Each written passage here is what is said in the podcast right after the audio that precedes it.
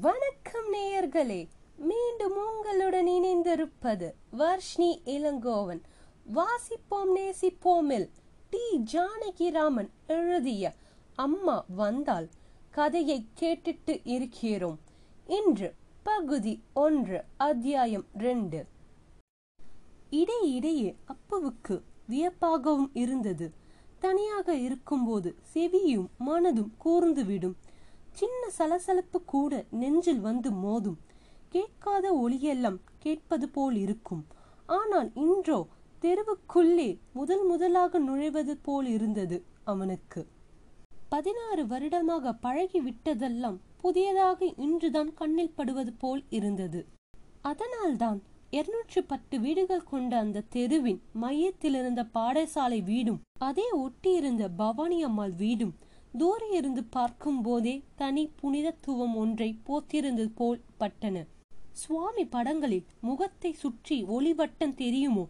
அதே போல எல்லா வீட்டு வாசலிலும் பசுச்சாணம் தெளித்துதானே இருக்கிறார்கள். திருவை வரவேற்பது போல் துப்புரவாக பெருக்கி கோலம் போட்டு இருக்கிறார்கள். திண்ணை பறைகள் இரண்டிலும் அந்தி விளக்கு வைத்திருக்கிறார்கள்.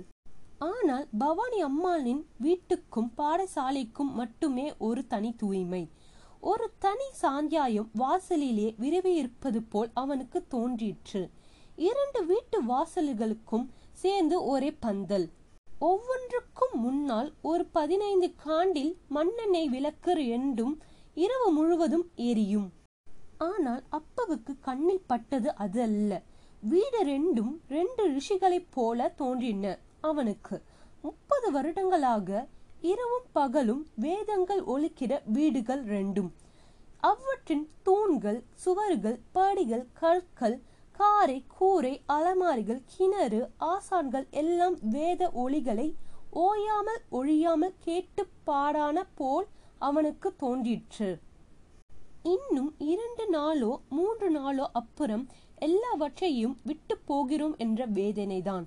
அவன் கண் செவி அனைத்தையும் கூர்மையாக்கி விட்டது போல் ரிஷிகளை அணுகுவது போலவே பைய வந்தான் அவன்.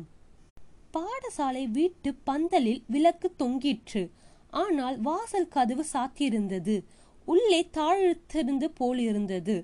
அதை கண்ட பவானி அம்மாளின் வீட்டு வாசலுக்கு போன போது சாமி வந்துட்டாங்களே என்ற குரல் கேட்டது.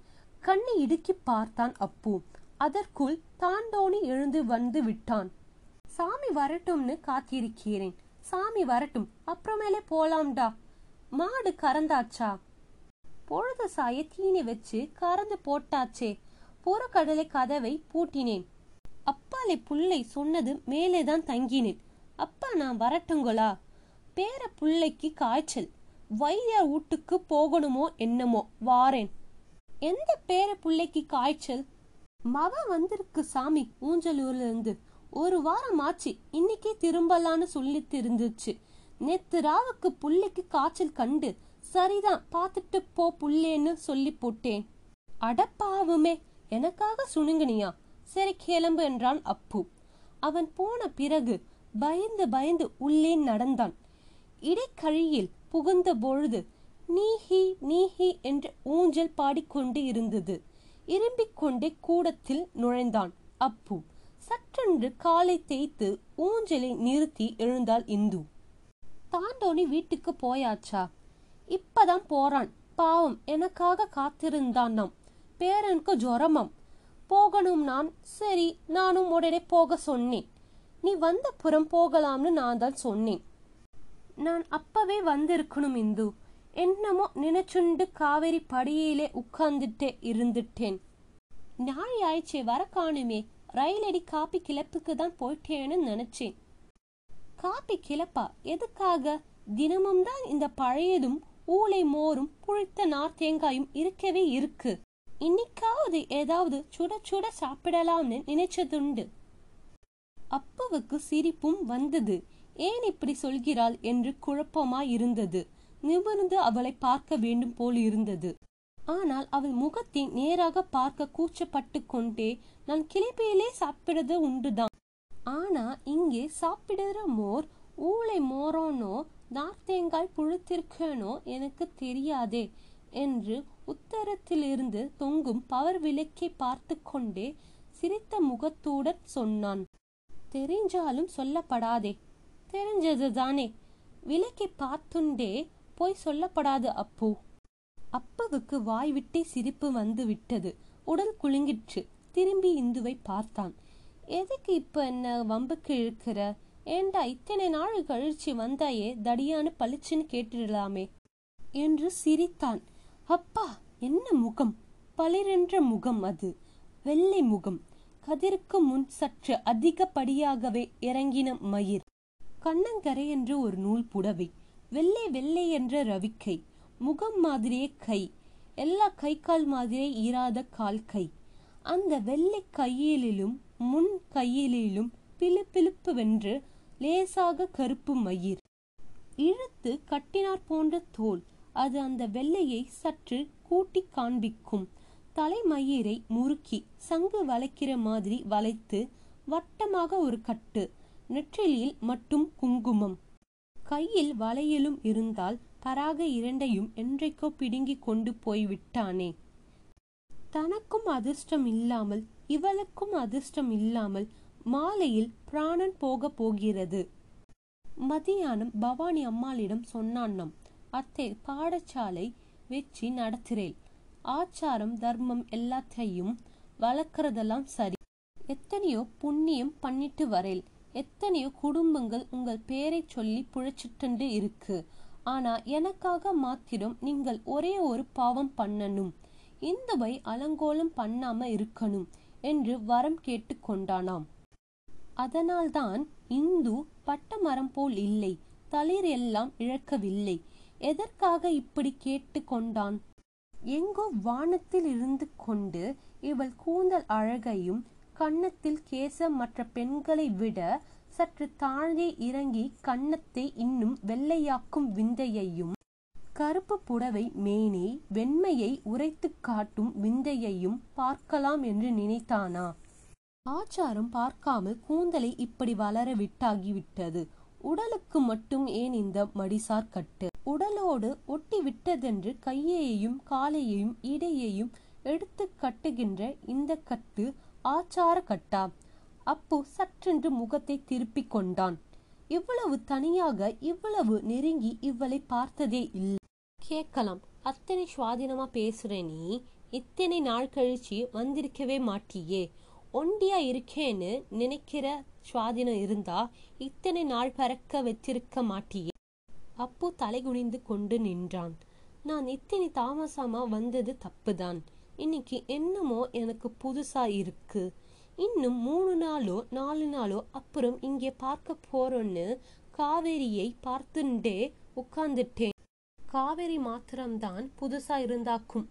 இல்லை இந்து எத்தனை பார்த்தாலுமே அப்படிதான் இருக்கு. காவேரியிலிருந்து தெருவுக்குள்ளே நுழையிற போதும் அப்படிதான் இருந்தது. இந்த விளக்கு வெளிச்சத்திலே கண்ணை இடுக்கின்றே இந்த கூடத்தை பார்த்து கொண்டே வந்தானே. வந்து இப்ப நிற்கிறானே. இது எல்லாமே புதுசாதான் இருக்கு. ஊருக்கு போயே விடலாம்னு தீர்மானம் பண்ணிவிட்டேன். போய் தானே ஆகணும். எத்தனை நாள் தான் பள்ளிக்கூடத்து பயனாகவே இருக்கிறது. வேதம் சமுத்திரம் நூறு ஜப எடுத்தாலும் போராது படிச்சு முடிக்க. அதுக்காக படிச்சுட்டே இருந்தா மத்த காரியங்களாம் எப்ப பண்றதுன்னு ஒரு அளவோடு நிறுத்தி சொல்லியிருக்கா போலிருக்கு என்று குனிந்து கொண்டே சொன்னான் அப் மத்த காரியங்களா? என்ன? என்ன அது இந்து?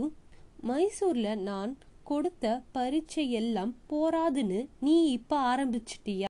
மைசூர்ல பெரிய பெரிய பண்டிதால் கேட்டதெல்லாம் பரீட்சை கொடுத்திருப்பே சரி இப்ப படிக்காத பாமரன் கேட்டிருக்கனே எனக்கு தான் பதில் சொல்லேன். என்னத்த கேட்ட என்னத்த பதில் சொல்றது? மற்ற காரியங்கள்லாம் பண்ணணுமே அதெல்லாம் என்கிறேன். அப்பா அம்மாவை காப்பாத்துறது சம்பாதிக்கிறது எல்லாம் தான் தங்கைகளுக்கு கல்யாணம் பண்ணணும். அப்பா அம்மா தங்கை இதுக்கப்புறம் உனக்கு மனுஷாலே கிடையாது போலிருக்கே.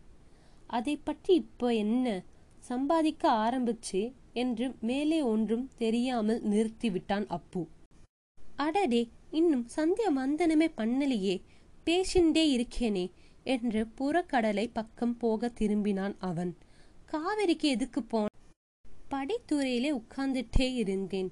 குருட்கள் ஜலம் உண்டு கொண்டே இருட்டி போயிருக்கே கிளம்பிலானார் பரபர எழுந்து வந்துட்டேன் என்று சொல்லிக்கொண்டே புறக்கடை நடைக்கதவின் தாழை திறந்தான் அப்பு. நடை சுவரில் மாட்டியிருந்த கோழி முட்டை விளக்கை எடுத்து முற்றத்துக்குள் செல்லும் கதவை திறன் விளக்கை வைத்துவிட்டு அவன் கிணற்றில் நீர் மொள்ளும் பொழுது பாத்திரம் உத்ராணி விபூதியுடன் ஓடி வந்தாள். இந்து சுருக்கு வந்து விடுவியா? இலை போடட்டுமா சாப்? ஜபம் பண்ணினவுடன் சாப்பிட வேண்டியதுதான். இந்து உள்ளே போய்விட்டாள். உத்ராணியில் பாத்திரத்தை தட்டினானே தவிர அப்புவின் மன சந்தியாவந்தனத்தில் பல பாடசாலையை பரிசார்கள் அவர்கள் போன பிறகு வந்து சமையல் வேலையை ஏற்றுக்கொண்ட ஒரு பாட்டி அவள் சிறுபாடு விற்று அகப்பட்டு கொண்ட வேலையை விட்டு போன பின்பு வந்து பரிசார்கள் அவளுடைய அதட்ட எல்லாவற்றையையும் அந்த மங்கள் ஒளியில் பார்த்து கொண்டிரு.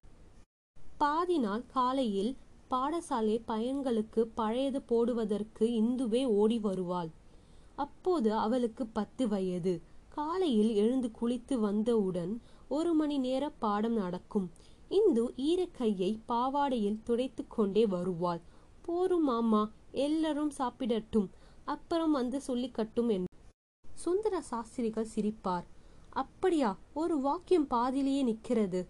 அது முடிக்கலாமா இல்லை பாதியிலே விட்டு விடலாமா என்பார். பெரிய வாக்கியமா இருந்தா பதம் பதமா சொல்லி முடிக்க கால் நாழி ஆகுமே மாமா. என்பாள். என்ன குழந்தை பண்றது? குழம்பு சாதம் சாப்பிடற போது யாராவது கூப்பிட்டால் நீ எழுந்து போவியா? ரசம் மோர் எல்லாம் முடிச்சிட்டு தானே போவே. சரி இப்போ பாடம் எங்கே இருக்கு? குழம்பிலோ ரசத்தில்? போடு சக்கை.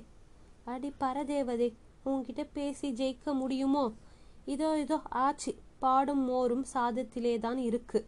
என்று அவசர அவசரமாக முச்சிட்டை முடித்து விட்டு போங்கடா அம்பா அன்னபூர்ணா சாதத்தை வச்சுண்டு கூப்பிடு. சாதத்துக்கு அப்புறம் வேதம் என்று விரட்டுவார் அவர். பதினாலு பயன்களுக்கும் வாழை ஏடு போட்டு தயாரிருக்கும் குண்டாக கணக்கும் இயற்கை சட்டையை இரண்டு கையிலே தூக்கி கொண்டு வந்து வைப்பாள் இந்து. மாலையில் இருந்து காய்ந்த நார்த்தாங்காயை ஒவ்வொரு இலையாக பரிமாறி விட்டு பழையதை பரிமாறுவார். ஜோடியை நகர்த்தி நகர்த்தி அந்தந்த வயிற்றுக்கு தகுந்த போல கணக்கு பண்ணி அவள் பழையதை வைக்கிற அவளை பார்த்து பவானி அம்மாளுக்கே பூரிப்பு தாங்காது அந்த முகத்தோடு பிறந்து விட்ட சோகங்களுக்கு நடுவில் புன்னகை மப்பு போட்ட வானில் எப்போதோ வரும் வெயில் போல வெளிச்சம் வீசும் இந்துவின் நெற்றை சந்தனையையும் எஸ்கெட் பின்னலையும் பச்சை நிறம்போடு வாழை குருத்து மேனியையும் சாஸ்திரியர்களும் பவானி அம்மாளும் மாறி மாறி பார்த்து கொண்டிருப்பார்கள். இந்த குழந்தையை பார்த்துண்டு இருக்க கூட கொடுத்து வைக்கலையே பாருங்கோ என் தம்பி. நீயே போன புறம் எனக்கு என்னடி இங்கே கொட்டி கிடக்குன்னு பொண்டாட்டி பின்னாலேயே அவனும் போய் சேர்ந்துட்டான் பாருங்கோ. என் அதிர்ஷ்டத்துக்கு தான் என்ன பசி? என்று ஒரு நாள் ஆற்றாமாட்டாள்.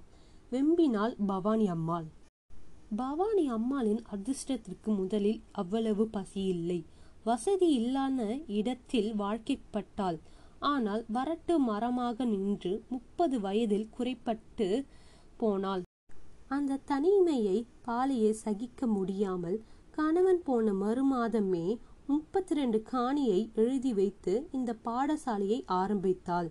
வீட்டையையும் ஐந்து காணியையும் தனக்கு வைத்து கொண்டு பக்கத்து வீட்டை வாங்கி அதை பாடசாலையாக்கி விட்டாள் பாடசாலையையும் அதன் சொத்தையையும் நிர்வாகம் பண்ண மதுரை கோட்டில் குமஸ்தா வேலை பார்த்த தம்பியை ராஜினாமா செய்ய சொல்லி தன் வீட்டோடு வைத்து கொண்டாள். பிறகு அவனுக்கு கல்யாணம் பண்ணி வைத்தாள். ஐந்து வருடம் கழித்து இந்துவை பெற்று மறுநாளே படுத்து விட்டான். ஆறு மாதம் பூமியையும் பாரமாக மாறி மாறி வருவது போல் இருந்தது. அப்படி நோய் அவனை பந்தாடியது. கடைசியில் ஒருவாறு பரத்திற்கே போய்விட்டான் அவன். மீண்டும் நாளை அம்மா வந்தால் கதையை தொடரலாம். நன்றி வணக்கம்.